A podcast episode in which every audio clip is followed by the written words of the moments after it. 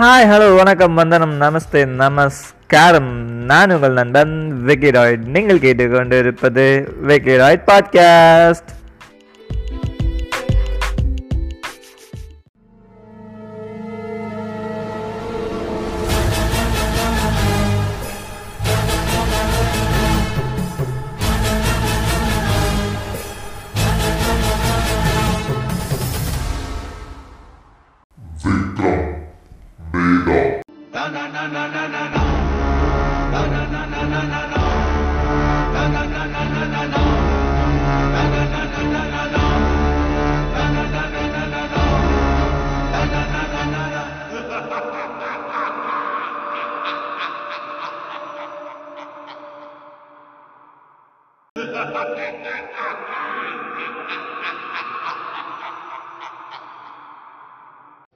வேதாளம் தான் கூறிய நான்காவது கதைக்கான சரியான விடையினை விக்ரமாதித்ய மன்னனிடம் இருந்து தெரிந்து கொண்ட பிறகு விக்ரமாதித்ய மன்னனை விட்டு பறந்து சென்று ஆலமரக் கிளைகளில் ஒட்டிக்கொண்டது அதை தூக்கி வர விக்ரமாதித்ய மன்னன் ஆலமரத்தினை நோக்கி நடந்தார்.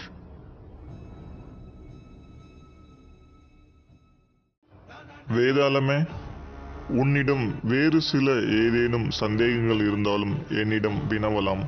உன் சந்தேகங்களை தீர்த்து வைப்பது என் கடமையாகும்.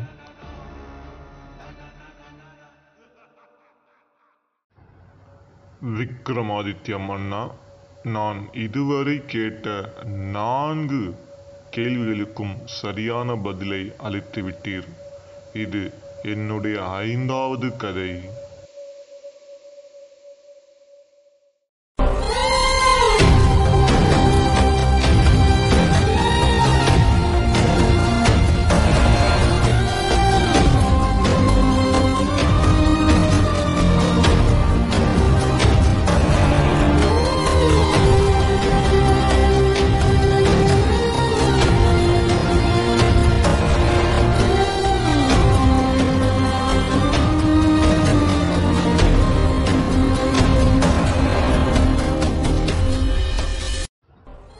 வஜ்ரமுகி என்ற ஒரு அழகான இளவரசன் ஒருவன் வாழ்ந்து வந்தான். அவன் தனது தர்பாரில் வேலை பார்த்த மந்திரி ஒருவரின் மகனை உற்ற நண்பனாக கொண்டிருந்தான். வஜ்ரமுகி இளவரசனும் அவனது உற்ற நண்பனும் ஒரு நாள் காட்டிற்குள் சென்றனர். அந்த காட்டிற்குள் செல்கையில் காட்டினில் நடுவில் பூஞ்சோலைகளின் மத்தியில் ஒரு மான் போன்ற ஒரு அழகான பெண்ணை ஒன்றை கண்டான். உடனே அவள் மீது காதல் உற்ற இளவரசன் அவளின் பெயரையும் அவளின் ஊரையும் அவளின் தந்தையை பற்றியும் வினவினான். ஆனால் அதற்கோ அந்த பெண் சற்றும் தலை நிமிர்ந்து பார்த்திராமல் சிறு வார்த்தையும் பேசிடாமல் தன்னை நோக்கி ஒரு கைகளால் செய்கைகளை செய்தாள். முதலாவதாக தன்னை நோக்கி கைகளை காட்டி பின்னர் ஒரு தாமரையை காட்டினாள். பின்னர் தனது காதுகள் இரண்டையும் பற்றி கொண்டு இரு சைகைகள் செய்தாள். மூன்றாவதாக தனது வாயை திறந்து தனது அழகு பல்களை காட்டி அதை பிடுங்குவது போல் செய்து கொண்டு மறைந்து ஓடிவிட்டாள்.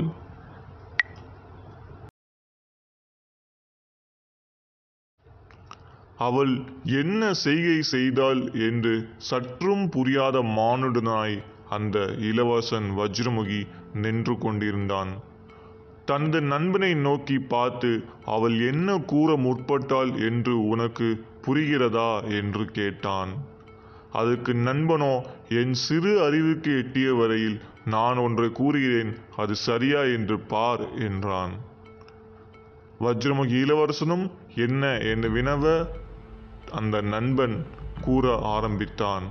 முதலில் அவள் தெரிவிக்க வந்தது அவள் பிறந்த ஊரையும் இரண்டாவது அவளின் பெயரும் மூன்றாவது அவள் தந்தையின் தொழில் என நான் எண்ணுகிறேன் என்றான்.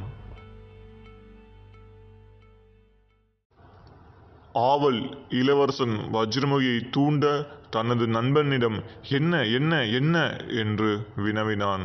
அதற்கு நண்பனோ முதலில் அவள் தன் கைகளை தன்னை நோக்கி உயர்த்தி பிறகு தாமரையை காட்டினாள். எனில் அவள் தாமரை பட்டினம் என்று அழைக்கப்பட்ட ஊரிலிருந்து வந்தவள் என்று எண்ணுகிறேன் என்றான். அது இளவரசனுக்கும் சரியாகப்படவே பிறகு இரண்டாவதாக என்ன கூறினாள் என்றான். இரண்டாவதாக அவள் தன் காதுகளை அசைத்து தன் கைகளால் காதுகளை தொட்டாள். எனவே அவளின் பெயர் காதம்பரியாக இருக்கலாம் என்றான்.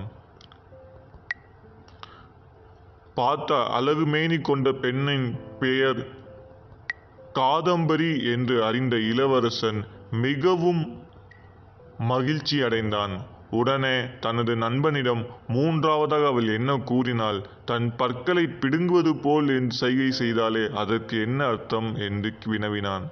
அதற்கு அவளின் தந்தையின் தொழில் ஒரு பல் மருத்துவராக இருக்கலாம் எனவும் கூறினான். பிறகு இளவரசன் வஜ்ரமுகியும் அவனது உற்ற நண்பனும் அந்த காட்டின் வழியாகவே நடந்து சென்று தாமரைப்பட்டினம் என்ற ஊரை அடைந்தனர். அங்கு பல் மருத்துவரை பற்றி வினவி அவரது வீட்டிற்கே சென்றனர். ஆச்சரியம் என்னவெனில் அந்த வீட்டினுள் அவர்கள் கண்ட அந்த பெண் அங்கு அமர்ந்திருந்தாள். அவளை கண்டு காதல் வயப்புற்ற இளவரசன் வஜ்ரமுகி அவளை நோக்கி நடந்து சென்று தன்னை திருமணம் செய்யுமாறு விடுப்பு கேட்டான். உடனே அவளும் திருமணத்துக்கு சம்மதித்தாள். தன்னை பெற்றோரிடம் வந்து பெண் கேட்குமாறு கேட்டாள். உடனே சந்தோஷத்தின் மகிழ்ச்சியில் ஆறாவார இளவரசன் தனது நாட்டை நோக்கி புறப்பட்டான். காட்டின் வழியாகவே இளவரசன் வஜ்ரமுகியும் அவனது உற்ற நண்பர்களும் நாடு திரும்பினர். நாடு திரும்பிய உடனே இளவரசன் வஜ்ரமுகி தனது தந்தை மன்னரையும் மகாராணியையும் சந்தித்து தன் காதலை பற்றியும் அந்த பெண்ணை பற்றியும் கூறினான். உடனடியாக பெற்றோரின் சம்மதத்துடன் அந்த பெண்ணை திருமணம் செய்யவும் தயாரானான். ஆனால் அதற்குள் தாமரைப்பட்டினத்தை சேர்ந்த இளவரசன் அந்த பெண்ணை திருமணம் செய்வதாக அறிவித்தான்.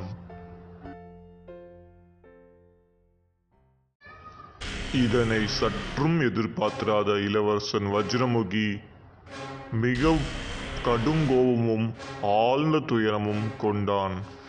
ஆனால் அவனது நண்பனோ இதற்கு தன்னிடம் சரியான ஒரு தீர்வு இருப்பதாக கூறினான். அதற்கு இளவரசன் வஜ்ரமுகியோ என்ன என்ன? என்று வினவினான். அதற்கு அந்த நண்பன் இது சொல்லும் காரியம் அன்று செய்யும் காரியம். எனவே நான் செய்து முடித்து விட்டு வருகிறேன் என்று கூறி அந்த இடத்தை விட்டு புறப்பட்டான். தனது நாட்டை விட்டு திரும்பிய அந்த நண்பன் தாமரைப்பட்டினத்தை அடைந்தவுடன் வஜ்ரமுகியின் காதலியான அந்த பெண்ணின் வீட்டுக்கு சென்று அவளின் மதிப்பும் பணமும் நிறைந்த ஒரு நகையினை திருடினான். பிறகு அந்த நகையுடன் தாமரைப்பட்டினம் மன்னன் வாழும் அரசவைக்கு விரைந்தான். அந்த அரசவை நாட்கள் முன்னாக கூறினான் இந்த நகையை ஒரு பெண் தனக்கு கொடுத்ததாகவும் அந்த பெண் தன்னை காதலிப்பதாகவும் கூறினாள். ஆனால் தற்பொழுது அவள் என் காதலை உதாசனப்படுத்தி விட்டாள் அவளுக்கு தக்க தண்டனை கொடுக்க வேண்டும் என்று மன்னனிடம் கேட்டான். அந்த நகையினை பரிசோதித்த மன்னனும் அரசவையும் இது அந்த அழகு பெண்ணின் நகை எனவும் இவளைத்தான் தாங்கள் திருமணம் செய்ய போவதாக கூறினீர்கள் என்றும் மன்னனிடம் கூறினர். உடனே மன்னன் கடுங்கோபம் கொண்டு அந்த பெண்ணை இந்த ஊரை விட்டு விலக்கி வைக்கிறேன். இனிமேல் இவளுக்கும் அந்த நாட்டுக்கும் எந்த சம்பந்தமும் இல்லை என அறிவித்தார். பிறகு அந்த பெண்ணை அந்த நண்பன் தன் கைகளால் பற்றி அணைத்து கூட்டி வந்து இளவரசன் வஜ்ரமுகியுடன் சேர்த்து வைத்தான். இளவரசன் வஜ்ரமுகி அளவில்லாத ஆனந்தம் கொண்டான்.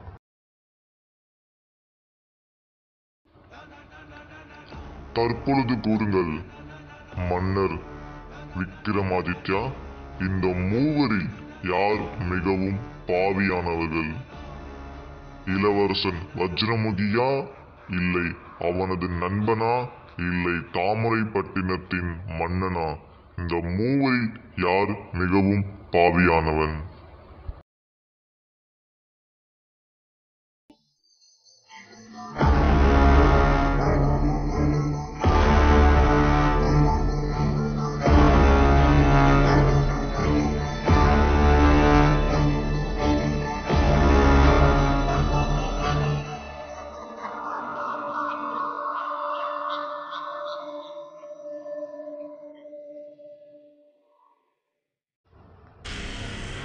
பார்வையில் இளவரசன் வஜ்ரமகியோ காதல் வயவுற்றான். இதில் எந்த தவறும் இல்லை. மற்றும் அவனது காதலை அந்த பெண்ணும் ஏற்றுக்கொண்டாள். இளவரசனின் நண்பனோ தன் நண்பனின் காதலை புனிதமாக்குவதற்காகவும் தனது நண்பனின் காதலை சேர்த்து வைப்பதற்காகவே அந்த பொய்யை கூறினான்.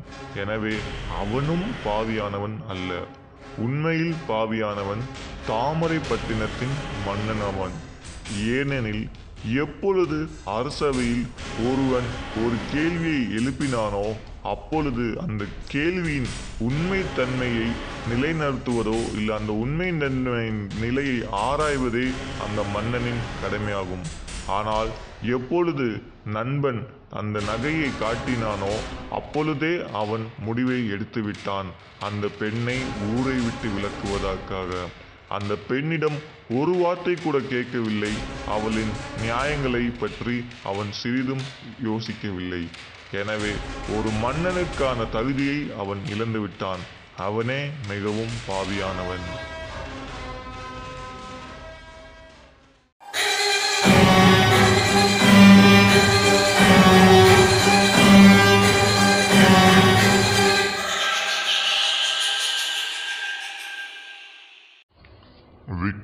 விக்ரமாதித்ய மன்னனின் இந்த தெளிவான பதிலை கேட்ட பிறகு வாயடைத்து போன வேதாளம் விக்கிரமாதித்ய மன்னனின் கைகளில் இருந்து பறந்து சென்று ஓங்கி வளர்ந்து உயர்ந்திருந்த ஆலமரத்தின் கிளைகளில் தலையீழாக தொங்கிக் கொண்டது.